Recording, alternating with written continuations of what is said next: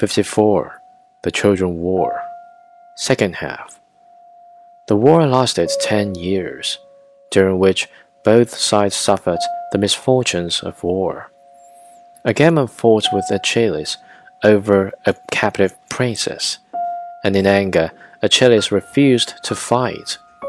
His friend, Patroclus, borrowed his armor and went out to change the situation of war, but was killed by Hector the eldest son of Priam.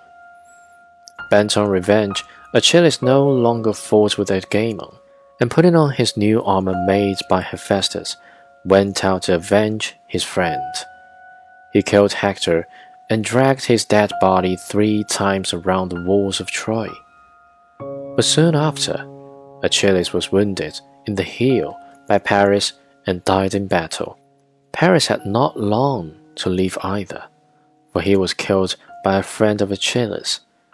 As Achilles left his armor to the bravest of the Greeks, a bitter struggle happened between its two worthy contestants, and when the weapons were given to Odysseus by Judge, Ajax took his own life for grief and shame.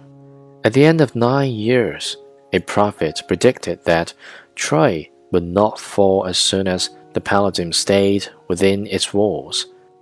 Odysseus and Diomedes went into the city in disguise and stole it out of the temple of the city.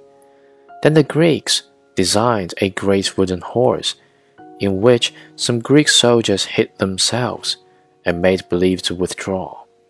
Taken in by rumor that the horse had been sent by Athena, the overjoyed Trojans hauled it into their capital. At night, the hidden Greeks crawled out and threw the whole city into confusion. Troy was robbed. King Priam was killed. Queen Hecuba, her daughter Cassandra, and her daughter in law Andromache were all carried into slavery.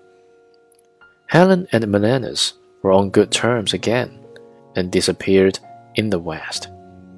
Agamemnon went back to Mycenae, only to be murdered by his own wife. His son Orestes killed his mother and was pursued by the Furies.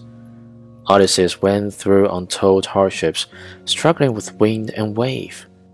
Before he reached his home island Ithaca to reunite with his faithful wife Penelope, Aeneas, one of the Trojan princes, after narrowly escaping death at Troy, wandered from land to land for a long time and became in the end the founder of the Roman race.